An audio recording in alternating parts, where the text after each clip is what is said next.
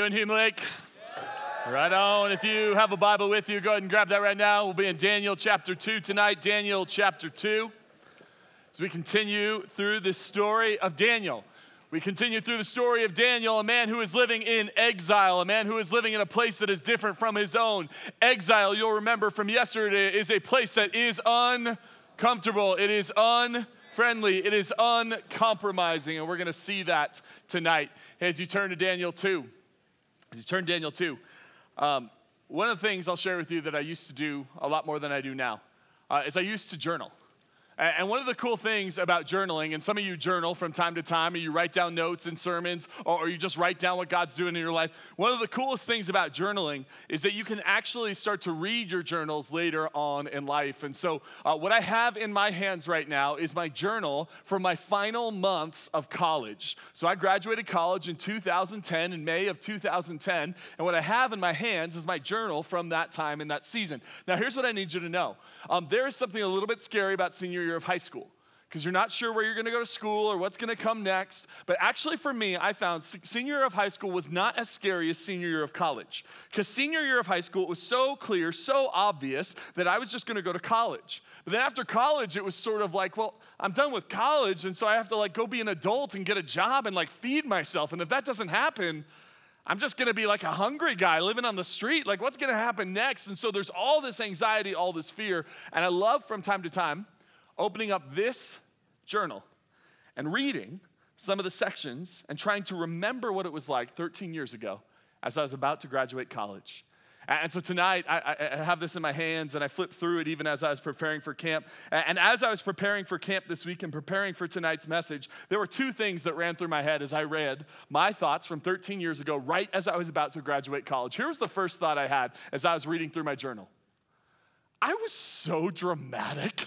Oh my goodness. Anyone else here willing to admit you're dramatic sometimes? Just raise it high. Okay. It's just good to admit. let, let me read you a passage that I'm just like, you ever read old writing of yourself and be like, ooh, here's me, here's me. So this was, this was written on April the 3rd of 2010. I had applied to be at a church, uh, actually, the very church that I now still serve at, uh, and yet I was kind of stuck in the application process. I was a month away from graduation, hadn't heard anything from them, and here's what I write I must confess that I, am so dramatic. here's what I wrote. I must confess, I have not been comfortable with how long it has taken for this application process to happen. I am one month away from graduation, and frankly, I am scared. So dramatic. And I read through this. And, and here's what I notice the first thing, like, I'm ah, dramatic. But then, but then here's the second thing I notice. And, and it's actually the key point to everything we're going to talk about tonight. I, I write this about the application process, and I feel like I'm waiting, and I feel like I'm getting close, and I don't know what's going to happen. But here's the very next words I wrote 13 years ago, a few months back. I'm one month away from graduation, and frankly, I'm scared. I shouldn't be, though. God always always, always comes through for me. And if I could have gone back,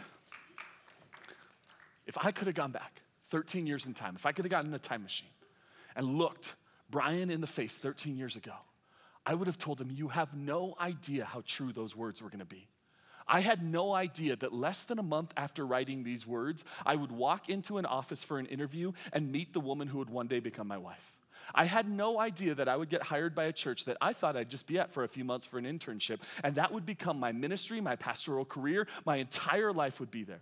I had no idea I would meet some of the best friends I've ever met, have one of the most incredible experiences with God I've ever had. I had no idea that I would buy a house in that area, bring three babies into the world in that church. I had no idea how good God would be to me, but here's what I did know I knew that God always, always, always comes through for me.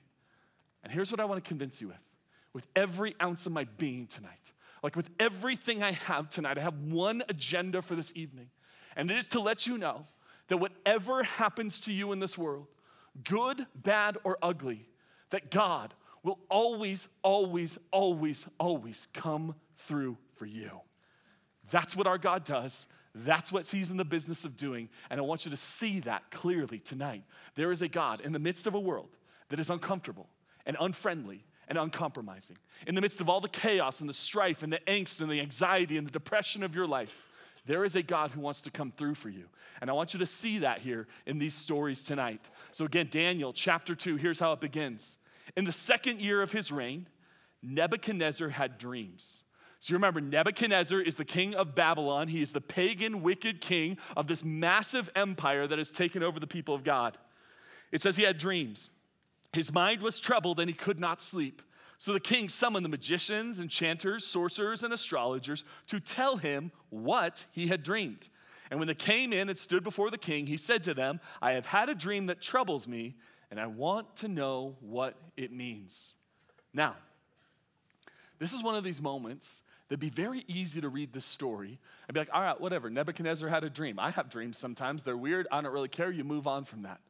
But here's what you need to know in this story Nebuchadnezzar's dream and what happens as a result of this dream he has is going to change the situation for Daniel and his friends. It's actually going to change their life. And what you need to be crystal clear on when we talk about this dream is this is not just a random dream the king had in the middle of the night because he had some bad pizza the night before.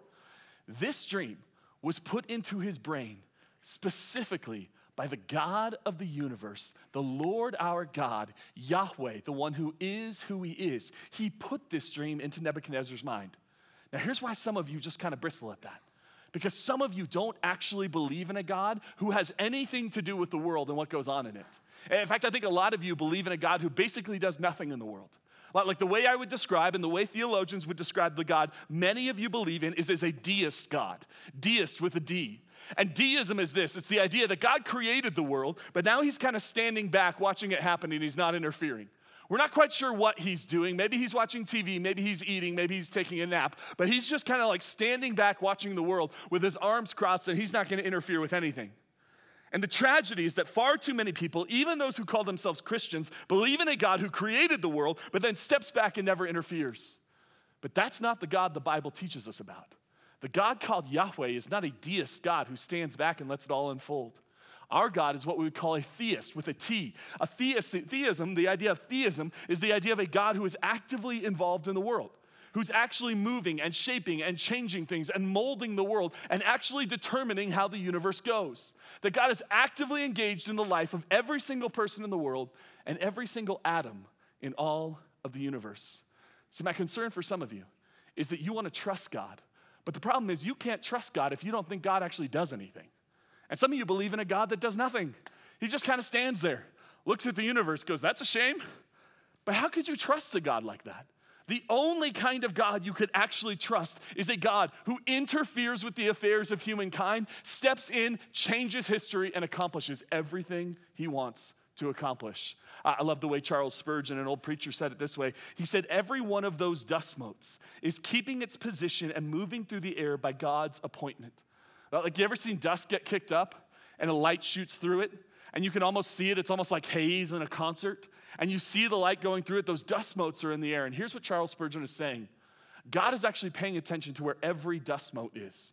God didn't step back and say, the world will take care of itself. He is intimately involved with every detail, every sunset, every rain, every moment, everything. There is nothing random in this world. God is sovereign, God is involved, and you cannot trust God until you get to that point. Because if you think God doesn't do anything, you can't actually trust Him. And God is sovereign over your life, He is moving in your life. He is determining things in your life. You know how much I believe in God's sovereignty? This is crazy. So, on my way up the mountain um, on Sunday, I was listening to a worship playlist. And I got to the mountain and I was listening to some other stuff, some podcasts, and then I decided, you know, on the way up the mountain, I'm gonna listen to this worship jam playlist I have on Spotify. And so I hit shuffle on it. And here's how much I believe in God's sovereignty. As I was driving up the hill, I let whatever the shuffle was go to the song and believed that whatever God needed me to worship to, whatever words needed to be in my brain, God was gonna make sure it showed up next on the shuffle list. And if you think that's crazy, you don't know how powerful our God is. He can do whatever He wants. Our God's so powerful, He could slide a song in there I didn't even put it, right? That's what God's sovereignty means. Again, the story we're about to read tonight it's not the story of this hands off God who stands back and goes, You guys figure it out. It is the story of a God who is involved even in the dreams of a pagan king. Then here's what happens next. Verses 4 through 30, I'm going to summarize for you. We just read the first three. I'm going to summarize these next 25, 26 verses. Here's what happens. So Nebuchadnezzar has a dream, and he's terrified. Like he's freaking out about this dream. So he calls together all the smart people the magicians, enchanters, sorcerers, and astrologers. And he says to them, Hey, I need you to interpret the dream. And they all go, Okay, that sounds good. Tell me what the dream is. And he goes, Not so fast. If you really had any contact with the supernatural world, you would be able to not only tell me what the dream means, but you need to tell me what the dream is. And here's the requirement, he says I need you guys to tell me what the dream is that I dreamed and what it means.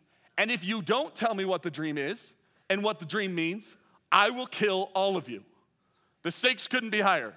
You will die unless someone tells me what I, in the privacy of my own bedroom, in my own mind, dreamed last night and what it means. And sure enough, no one can do it. Everyone goes, That's an impossible task. No one can do that. How could you even ask us to do this? And so Nebuchadnezzar goes, Fine, fair enough. You're all going to die. And he sentences them all to death. And they go to hunt down Daniel, the main character of our week. And they go to find Daniel and they tell Daniel what's about to happen. He goes, Whoa, whoa, whoa. I know the God who tells me everything. I know everything because I know the one who knows everything and shapes everything and molds everything and advances everything forward. He is who he is, and I can interpret this dream. So he goes to the king and he says, King, I know what dream you dreamed last night, and I'm going to give you the interpretation. And if you have your Bible, I want you to look at verse 31. That's where we're going to pick up. Daniel is now speaking to the most powerful man in the world, King Nebuchadnezzar. And here are the words he says He says, Your Majesty, King Nebuchadnezzar, looked, and before you, in your dream, stood a large statue. Now, He's about to describe the statue in intimate detail. And if you've never heard this story before, or if you haven't actually taken time to read this and think deeply, you'll get a little lost in the weeds. And so uh, we don't know what the statue actually looked like, but a bazillion people over the years have tried to sketch it. And I'm going to show you a little picture right here of the statue. So we're going to talk about this. Sorry, little blurry. That's my fault. Uh, but that's the best picture I could find without a lot of other stuff. So here's the statue. And here's how Daniel describes it. We'll leave this up here an enormous, dazzling statue awesome in appearance. So, not a little bitty statue, massive statue. And then here's what he says in verse 32 The head of the statue was made of pure gold. You can see that. The head is made of gold, pure gold. And then it says the chest and arms of silver. You'll see that there. And then its belly and thigh is made of bronze. And then its legs are made of iron.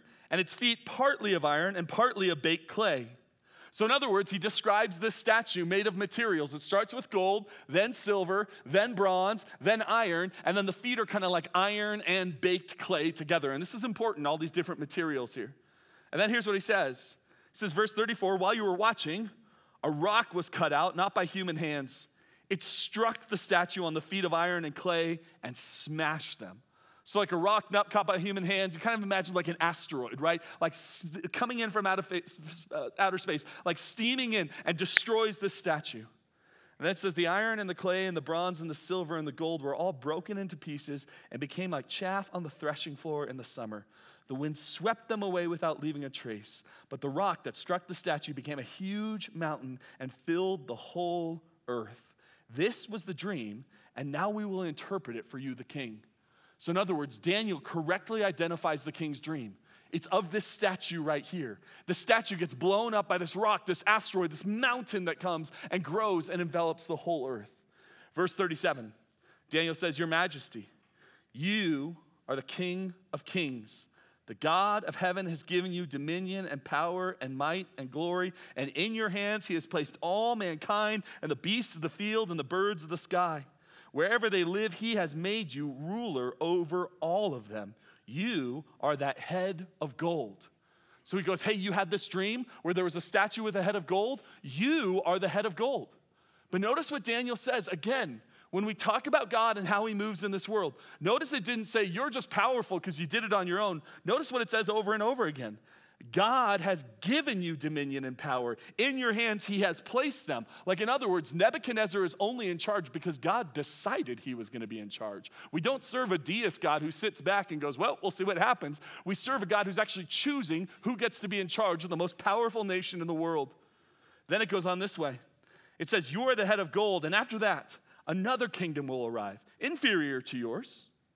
And the next, a third kingdom, one of bronze will rule after you on the whole earth. And finally, there will be a fourth kingdom, strong as iron, for iron breaks and smashes everything. And as iron breaks things to pieces, so it will crush and break all others. And just as you saw the feet and toes of partially baked clay and partially iron, so there will be a divided kingdom. And yet there will be some strength of iron in it, even as you saw the iron mixed with clay. And the toes that were partially iron and partially clay, so this kingdom will be partly strong enough, but partly brittle. And then what you saw the iron mixed with baked clay, so the people be a mixture and not remain united any more than iron mixes with clay.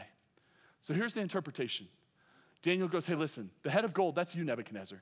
But someday you'll be dead and your empire will pass, and there's a new one made of silver.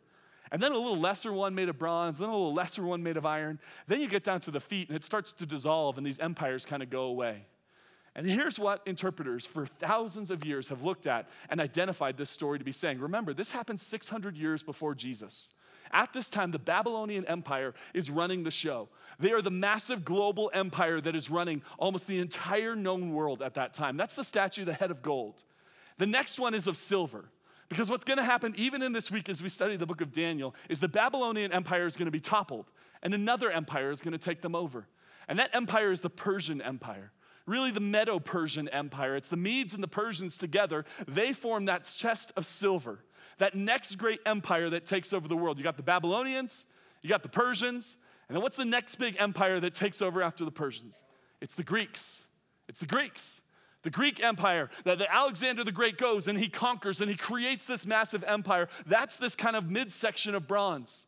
And then what comes immediately after the Greeks? You got the Roman Empire the Roman Empire, which stretches its military might throughout the world. And yet, as they stretch so far and try to do so much, you get down to the toes and it's brittle and it dissolves and it falls apart. Isn't it fascinating to you that 600 years before Jesus even lived, what the book of Daniel is calling is uh, Babylon's gonna collapse, then uh, uh, the Medo Persian Empire is gonna collapse, then Greece is gonna come, then Rome is gonna come, and then Rome is eventually gonna dissolve and go away. Isn't it remarkable to you that 600 years before Jesus, before anyone had ever heard of the Greek Empire or the Roman Empire or what came after the Roman Empire, that God is saying this is exactly how world history is going to go? Like, can I just remind you over and over and over again that God is not this deist who stands back and goes, We'll see how it goes. He is this theist. He is this Yahweh who moves and does whatever he wants to do. And he shapes human history. There is nothing happening in all of human history. There is nothing going on in our world today or the ancient world of these empires that God is not completely in control of. So, next time someone pops off and tells you that the world is spinning out of control, everything's going sideways, Christians should panic, the sky is falling, you tell them, No, thank you, you are wrong. My God is the King of kings, He is the Lord of lords, He reigns in heaven, He has control of all things, and I don't have to be afraid of anything. That's the kind of posture we should have. God is calling His shot. He goes, That empire with the gold head, and the silver one and the bronze one and the iron one, I'm gonna bring them all down. That's what our God is gonna do. See, what our God knows He can do is God is going to bring down every enemy that stands against Him. In the Bible, He brings down Egypt, He brings down Assyria, He brings down Babylon and, Babylon and Persia and Greece and Rome. He brings down all of those enemies. I want you to know God is going to bring down the philosophies and the false religions and the false prophets of our world today. They will not stand, they will ultimately fall. God will show himself to be victorious. And you know what's even better than that? God's gonna get rid of the greatest enemy, the last enemy. Do you know what the last enemy is according to the Bible? It's death. The last enemy to be defeated is death. And you know what Jesus says? There's going to come a day where he cracks the sky, he returns in glory to judge the living and the dead, he is going to put death to death. He is going to end the great enemy against God. He is going to end the enemy of God and Satan. He is going to end death and sin and pain and crying and mourning. Here's one of the last verses in the entire Bible Revelation 21, 1 through 4. He says, Then I saw a new heaven and a new earth, for the first heaven and first earth had passed away, and there was no longer any sea. I saw the holy city in New Jerusalem coming down from heaven from God, prepared as a bride, beautifully dressed for her husband. In other words, the end of the world, the end of all times, is described as a wedding where the bride and the groom finally come together, heaven and earth come together. And then I heard a loud voice from the throne saying, Look, God's dwelling place is now among the people. He will dwell with them.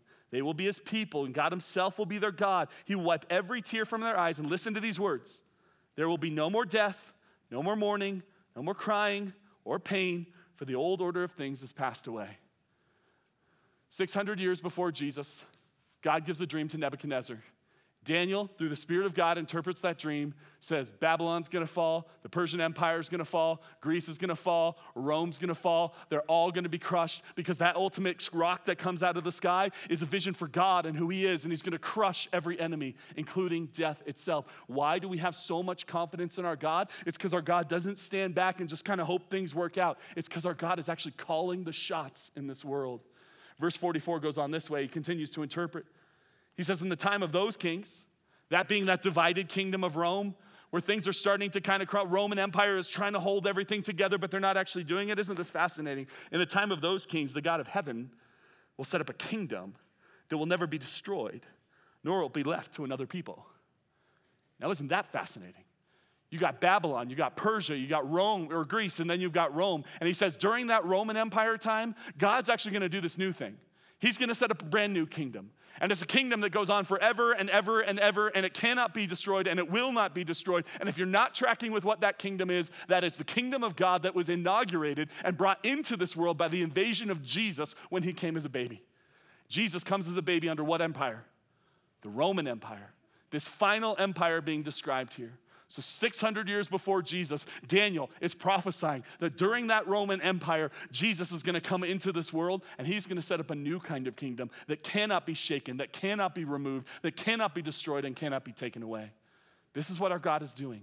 And since that time of Jesus, when Jesus began his ministry announcing, Repent, for the kingdom of God is near, the kingdom of God has been growing and expanding and reaching all throughout the world that people might know Yahweh and might know his salvation and might know that he is the true king over all of the earth. This is what Jesus came to do. And you'll notice what it says here. You'll notice in verse 44 look, it says, In the time of those kings, the God of heaven will set up a kingdom that will never be destroyed and it hasn't. You notice in 600 years, they went from the Babylonian Empire to the Persian Empire to the Greek Empire to the Roman Empire. You notice that was 600 years, four different empires. You notice it's been 2,000 years, and the church of Christ and the kingdom of God are still expanding all over the world to every nation and tribe and tongue and language. Almost like Daniel, speaking from God's spirit and God's knowledge and God's power, knows exactly what he's talking about. Again, our God is not the deist God who sits back and just lets the world unfold. He is involved, He is doing things. But then here's what we need to wrestle with tonight. What we have to wrestle with tonight is this simple question If it's true that there's this kingdom that Jesus inaugurated, and God is in control and He's growing this kingdom, and this kingdom is ultimately taking over the world like this mountain that is growing all over the world. Here's the question I want to ask Why do terrible things keep happening? Like a couple years ago, I got a chance to visit one of our ministry partners. His name is Farshid. Farshid was a man who was living in Iran. And through someone handing him a Farsi Bible, he actually came to know Jesus. And he became a pastor and he started leading people to Jesus. And the biggest problem for Pastor Farshid was that so many people were coming to Jesus and he had to baptize them. But he didn't know where to baptize them because if you baptize someone in Iran, you get killed because it's illegal. And so he started bringing people to his house, and in his basement, he had a baptismal. They would close the blinds and make sure no one could come in, and they would baptize people, baptize people. The gospel is exploding in countries like Iran right now. But then one day, one of those guys who snuck in wasn't a Christian, he was an informant. Pastor Farshid gets arrested, and for five years, he gets put in solitary confinement. Since that day, five years before, so this was back in 2013, he hasn't seen his wife and children. He's been separated from them. And I want to sit here and go, okay, if God's sovereign, if his kingdom is truly taking over, if he truly controls everything, why does Farshid have to go to prison for five years? Like maybe I could tell you this just a couple months ago, right in our community, we had a tragedy. And those of you who are in our community, you know this. Like there was a madman who did a bunch of things in town and then took his car and drove it down one of the main streets in our town. And there was a bunch of high schoolers, hundreds of them getting out from school. And he decided, in his insanity and wickedness, to take his car and steer it right into a group of high school kids. Tons of kids injured. One kid, a freshman boy, dies that day. And if God is sovereign, why does senseless stuff like this get to happen? If God is sovereign, why didn't He stop that guy in his tracks? If God is sovereign, why did He let that happen? If God is sovereign, why did He let your parents divorce? If God is sovereign, why does your aunt have cancer? If God is sovereign, why did you have to go through the thing you went through as a kid? If God is sovereign and He's so good, why do bad things happen in this world? And that brings us back to the question we asked at the very beginning of the week Why does God allow the things He allows? Why does God do the things that He does? If God is truly sovereign, why does He do this? And I want to bring us back to the verse that I said answers that question for us every time Psalm 115 3. Our God is in heaven, He does whatever pleases Him. And I want you to hold on to that right now. Because tonight, what I want you to know is there is a God in heaven, He does whatever pleases Him. And what that means is there has never been a moment where God wanted to do something but couldn't. There has never been a moment where God wanted to accomplish something but didn't have the power to do so. And if you could do anything you want, whenever you wanted, in the way you wanted it, you would be happy and pleasure filled forever because nothing would ever frustrate you. And that is who God is. God can do whatever He wants. And tonight, I want to wrestle with two facts one is that God is in heaven, He does whatever He pleases, He is all powerful, He is sovereign, He is king, He controls all things. And yet there are wicked, horrible, awful, heartbreaking things that happen in this world and happen in your life. And rather than me just giving you a lecture on God's sovereignty, I want to tell you another story tonight. I want to tell you the story we're going to see in Daniel chapter 3. And it's a story that even if you didn't grow up in church, maybe you've heard of. But I want you to see God's sovereignty and His power through this. Daniel chapter 3, verse 1. King Nebuchadnezzar made an image of gold, 60 cubits high and six cubits wide, and set it up on the plain of Dura in the province of Babylon. So remember, he had a dream about a statue, and it's almost like he went, Actually, I know the rock destroys that statue, and it's kind of a warning that God's gonna take me down, but I think I'm gonna build me one of those. So he does. And he builds a statue, and you're like, How high is 60 cubits? It's 90 feet tall. You know what that probably is? It's like one of these chapels stacked on top of another, like the tallest tree you can possibly see out there. That's how tall the statue was. He's like, why not? Let's just go for it. Let's go all out. So he builds this statue and he sets it up. And he sets it up in such a way that he says that, that, that, this statue is meant to represent who I am and the grandeur and the glory and the goodness of me. I want you to see what happens here in verse 2. It says, Then he summoned all the satraps, prefects, governors, advisors, treasurers judges, magistrates, and all the other provincial officials to come to the dedication of the image he had set up. It's like a groundbreaking ceremony. He's like, Look at this statue of me. I want you to come celebrate it. Verse 3 So the satraps, prefects, governors, advisors, treasurers, judges, magistrates, and all the other provincial officials assembled for the dedication of the image that King Nebuchadnezzar had set up, and they stood before it.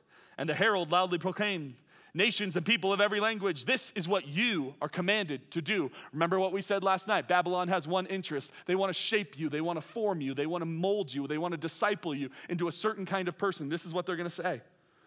This is what you are commanded to do. As soon as you hear the sound of the horn, the flute, the zither, the lyre, the harp, the pipe, and all kinds of music, you must fall down and worship the image of gold that King Nebuchadnezzar has set up. Whoever does not fall down and worship will be immediately thrown into a blazing furnace. And in this moment, you got to go, Come on, God. Like, God, you are sovereign over all things. If God is truly even keeping the dust motes in the air, then surely during the construction of this 90 foot tall gold statue, surely he could have like sent a strong gust of wind and had it fall over and boom, it doesn't even exist anymore. Surely he could have sent an earthquake and made this thing not even happen anymore. So the question we have to keep wrestling with is this if this God, Yahweh, the God who is who he is, is sovereign over all things, why do things like this get to happen? And that's the question we wrestle with. When it comes to this belief about God's sovereignty, we wrestle with why would God allow these bad things to happen, even though He says He's good and He loves us and He's for us and He's with us. And we hold these two things together. God is good, God is faithful, God loves us, and yet He allows these horrible things to happen. How does this work? And I want you to know my answer to this, and it's going to frustrate some of you. I have no idea. I have no idea. Actually, I think one of the most powerful things we can say about God in the Bible is that God is not something we can fully comprehend. His ways are not our ways. His thoughts are not our thoughts. And if you ever get to a place where you're like, I fully understand God completely, I can promise you don't fully understand God completely. And yet, one of the things I've learned throughout my life is I don't have to fully understand, I don't have to understand God completely in order to trust God fully. Can you write that down? You do not have to understand God fully in order to trust Him completely. And as evidence of that, I want to talk about a thing that you don't understand at all, and yet you trust entirely and you devote endless hours of your life to it. I am going to stand here and make a contention that I don't think I've ever failed in making this properly. Um, I'm going to make the contention that nobody in this room actually knows how this thing works. This thing. Now, now you might be like, no, no, I, I know how to do the thing. I know, I know you know how to do the things, but how does it actually work? And if you say the word microchip to me, say like two more sentences, please. Because you don't know, and I don't know. We have these like really expensive devices. We spend all day on it, but no one in here could sit me down and explain to me the ins and the outs of how this little device can connect me to the internet and order me a pizza. Like you have no idea how this works. And yet there's not a single one of you in here. You're like, I don't know how it works, so I'm not going to use it. You have no clue how that works and let you use it. Why? Because you don't have to understand it fully in order to trust it completely. And the same thing goes for God's sovereignty. You do not have to understand God and His sovereignty and how it works and how He makes decisions and how that interacts with human will and our decisions. You don't have to understand it fully to trust it completely. Because here's what I like to say if you understood God fully, it would mean your brain and God's brain are about on the same level. And is there anyone in this room who really wants to worship a God who has the brain power of a 16 year old boy? I love you, boys. I love you. But that wouldn't be a God I'd want to worship. A God who's just about as smart as Brian Howard? Like, don't worship that God. God's ways are not our ways, His thoughts are not our thoughts. The way He operates, I'm very comfortable saying there's this mystery to God and His, his sovereignty and His control over all things. And I don't have to understand it fully in order to trust it completely. And here's what happens here massive statue, 90 feet tall, set up. And you know what? In God's sovereignty, He let it happen. God is in heaven, He does whatever He pleases. He said, I'm actually good with that statue being up there, even though it's blasphemous, even though it's evil, even though it's wicked. Verse 7 goes on this way As soon as they heard the sound of the horn, the flute, the zither, and the lyre, and the harp, and all kinds of music, all the nations, the people of every language fell down and worshiped the image of the gold that Nebuchadnezzar had set up. At that same time, astrologers came forward and denounced the Jews. They said to King Nebuchadnezzar, May the king live forever. Your Majesty has issued a decree that everyone who hears the sound of the horn, the f- these are pretentious people, and that's what I'm going with here. The horn, the flute, the, lither, the, the, the, zither, the lyre, the harp, the pipe, and all kinds of music was fall down and worship before the image of gold, and that whoever does not fall down in the image and worship will be thrown into a blazing furnace. But there are some Jews who, if you have set over the affairs of the province of Babylon, Shadrach, Meshach, and Abednego, who pay no attention to you, your Majesty, they neither serve your gods nor worship the image of gold you have set up.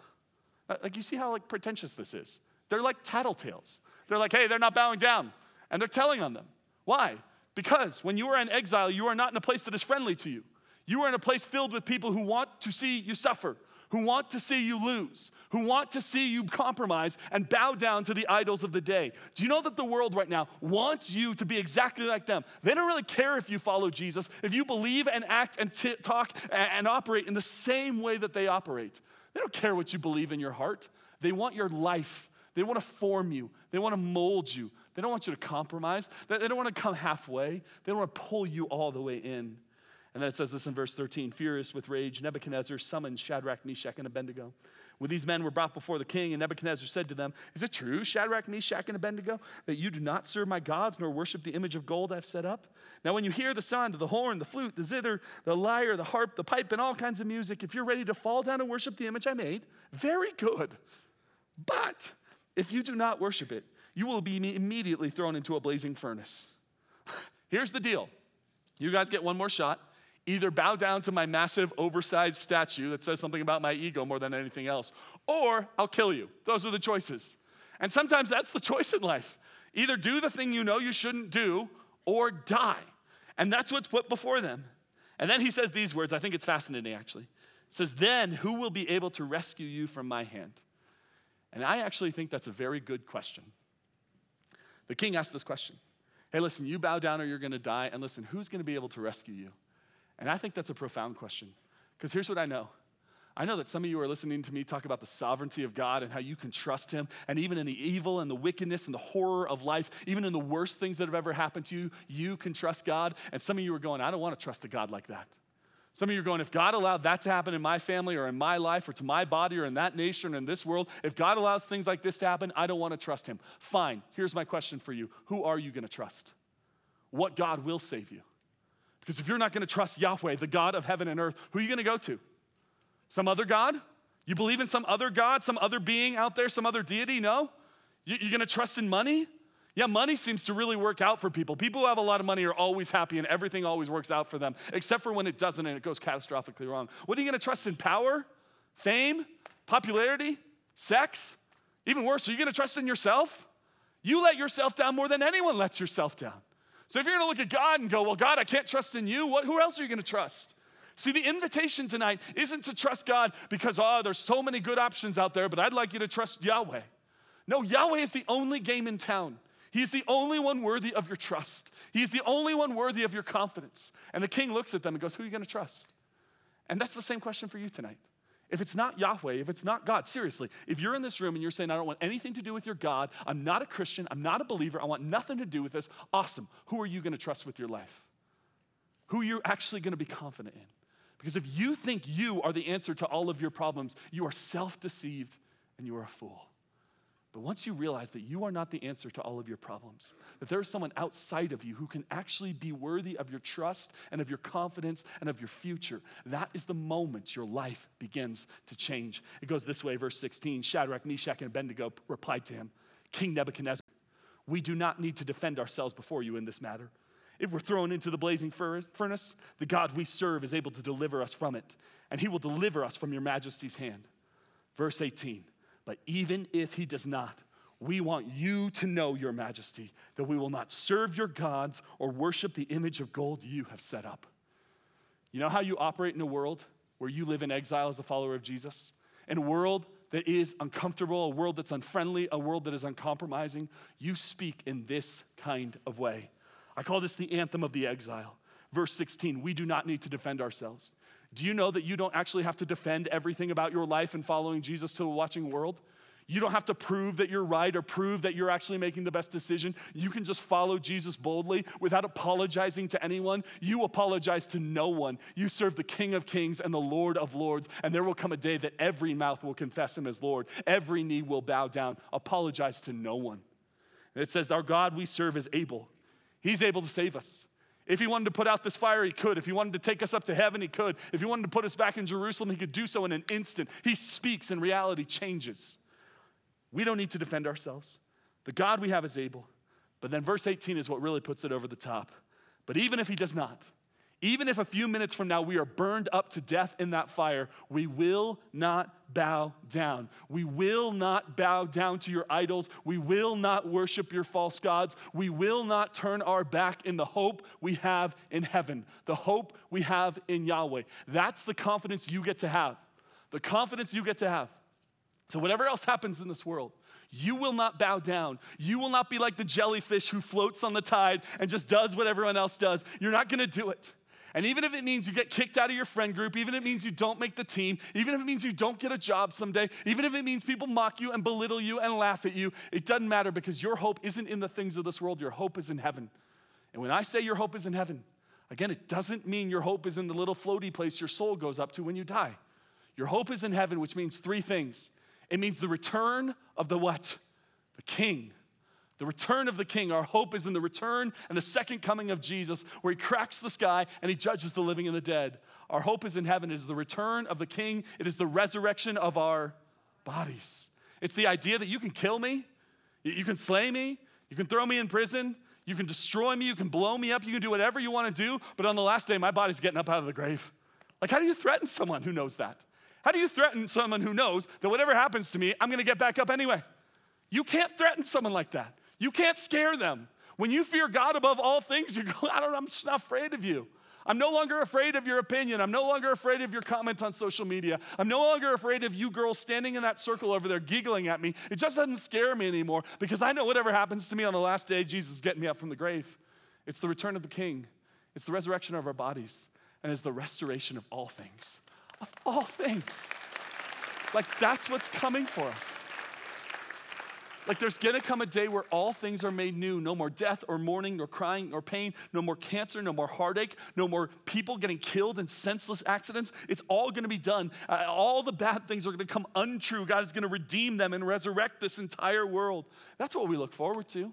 So, how do we stand in the midst of a culture that hates us, that's hostile toward us, that wants us to bow down to these other things? We have our hope in heaven the return of the King, the resurrection of the body, the restoration of all things. And now, listen, when I say hope, it's important we get what I mean and don't mean by this.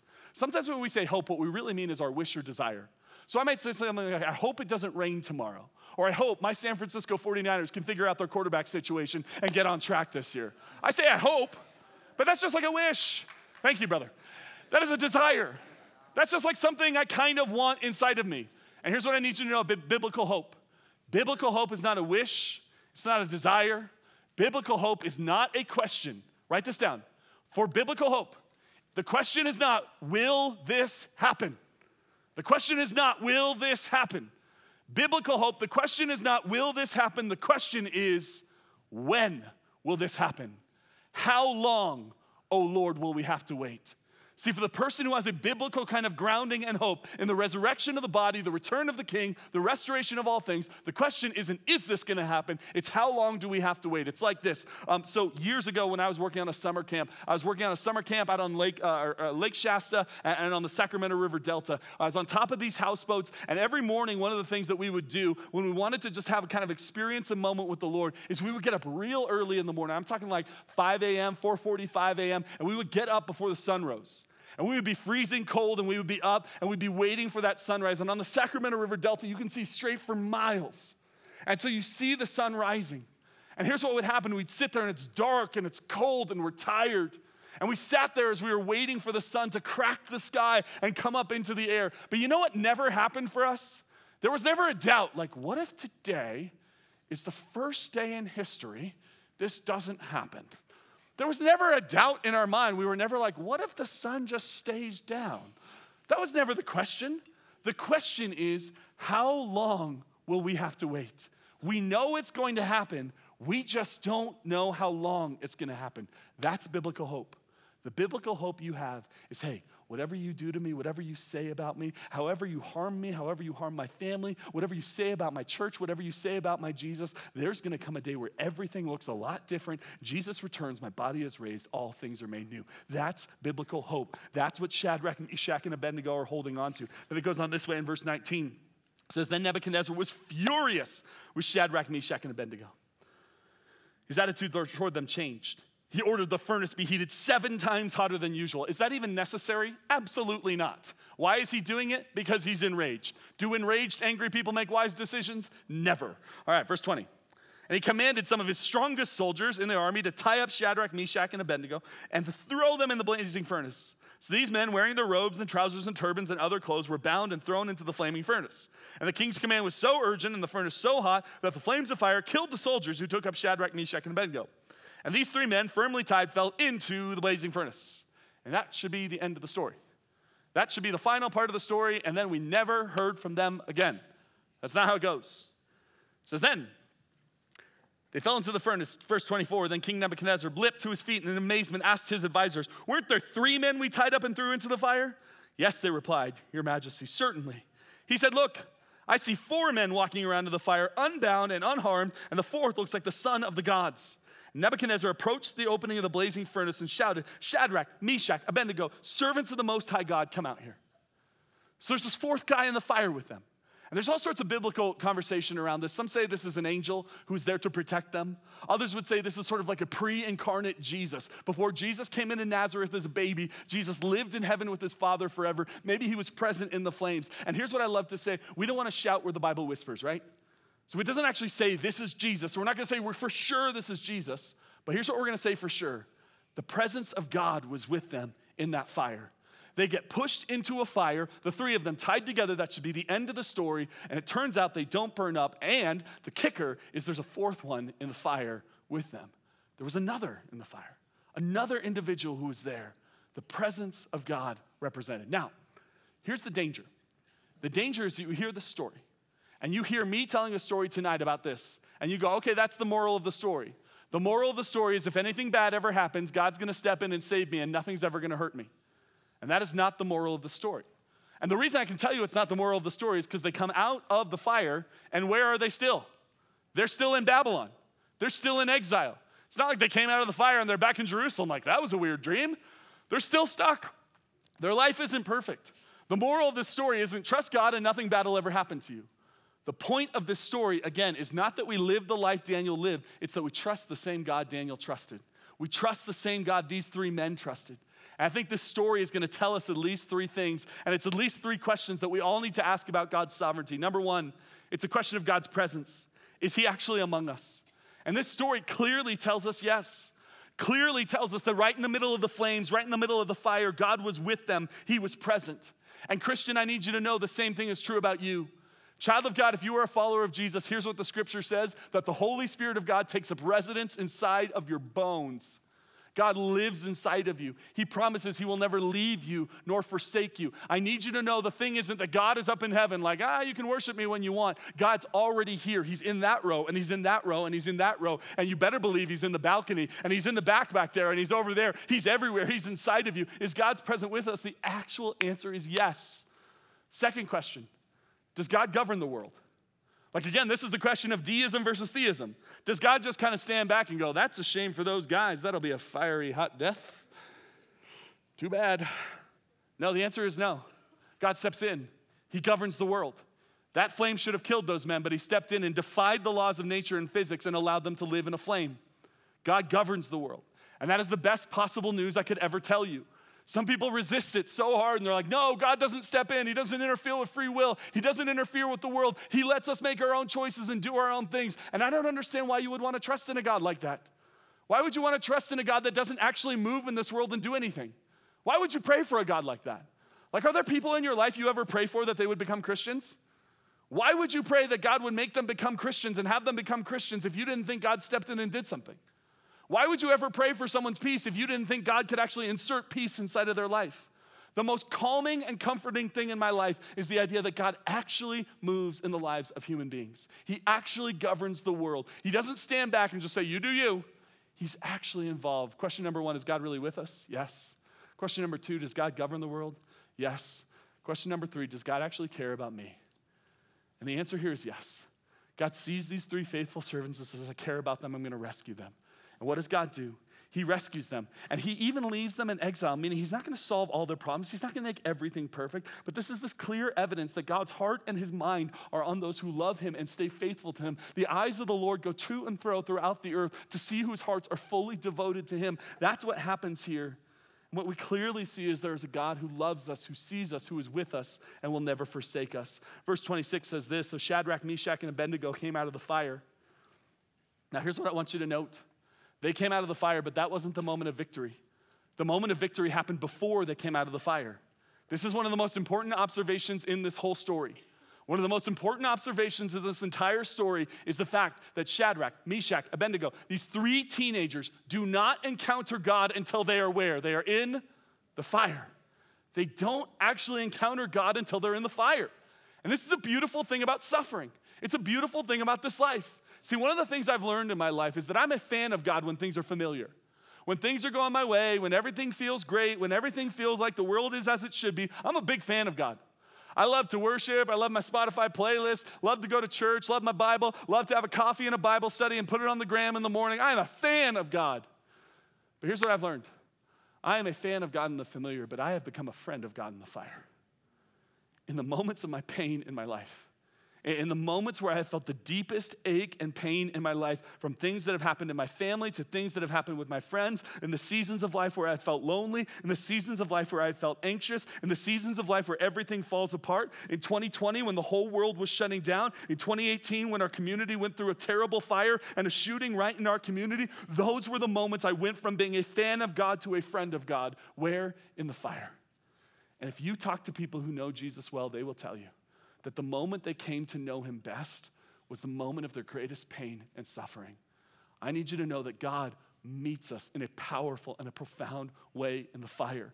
And if you were going, I'm going through hell right now, it is the fire. I am suffering. This is difficult. I want you to know that is exactly where God loves to meet you. I was a friend of God in the familiar. I became a fan of God, or I was a fan of God in the familiar. I became a friend of His in the fire.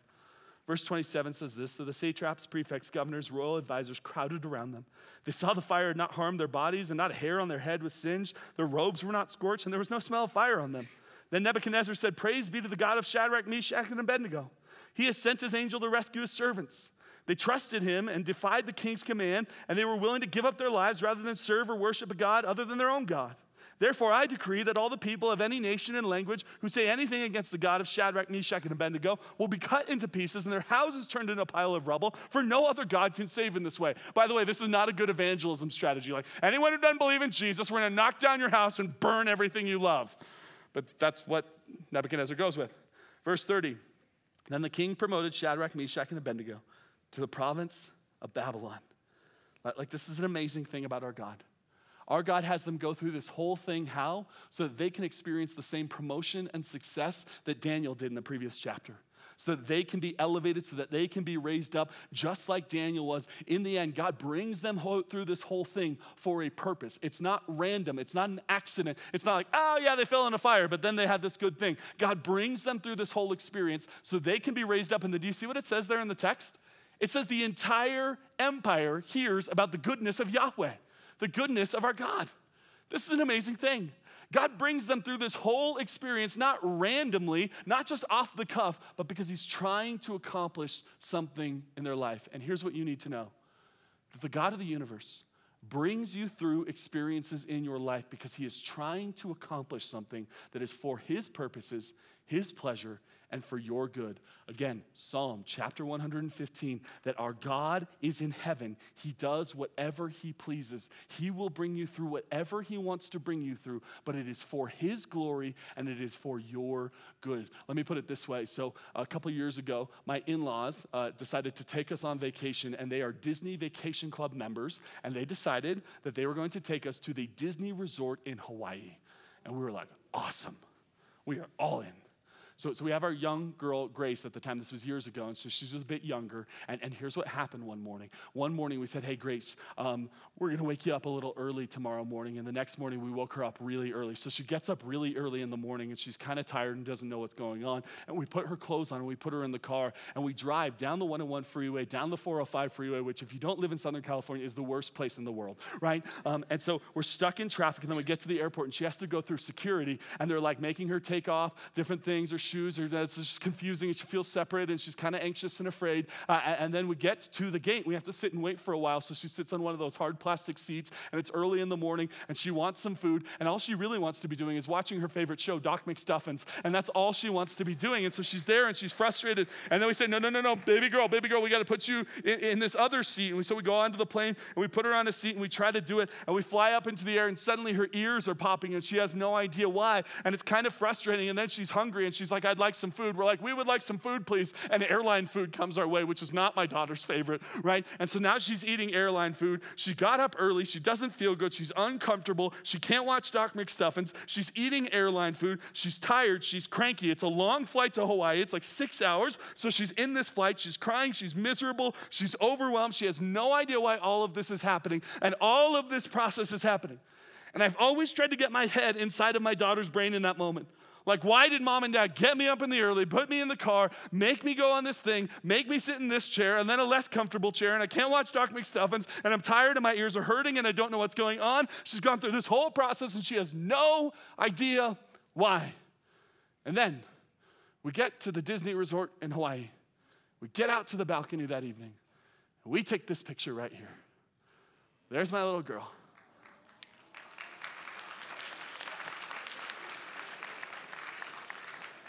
And you know what occurs to me?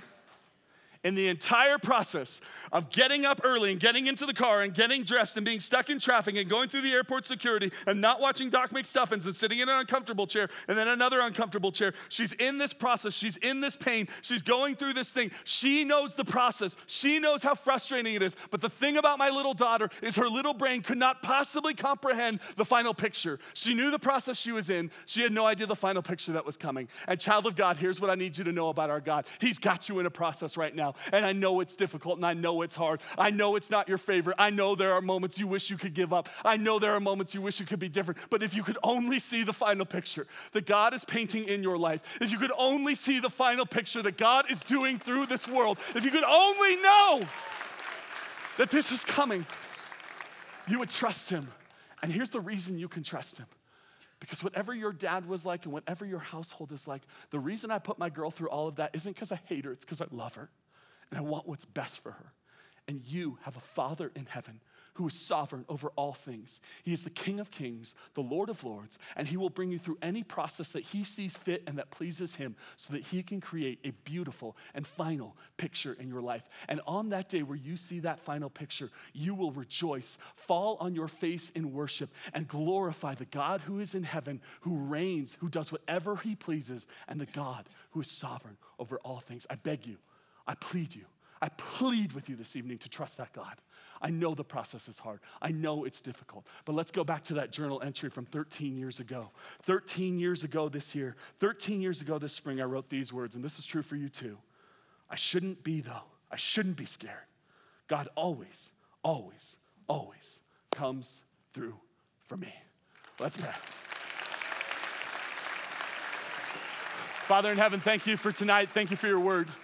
And God, I just want to pray a special prayer right now, asking on behalf of those who are suffering, who are going through that process, who don't see the final picture. I pray for the young woman who is just going through hell right now. God, that you would meet her in power here at camp. I pray for the young man who feels lost and confused and overwhelmed with this world. God, would you give him a sense of peace and purpose? And would you give him the joy that comes from your salvation? God, I pray that we would be a people who trust you, who trust your sovereign will, and trust your Father's heart. God, would you bless us? Would you keep us? Would your presence go with us wherever we go? And in all things, may we stay faithful to Jesus, the one and only, the King of Kings, the Lord of Lords. In his name we pray. And all God's people said,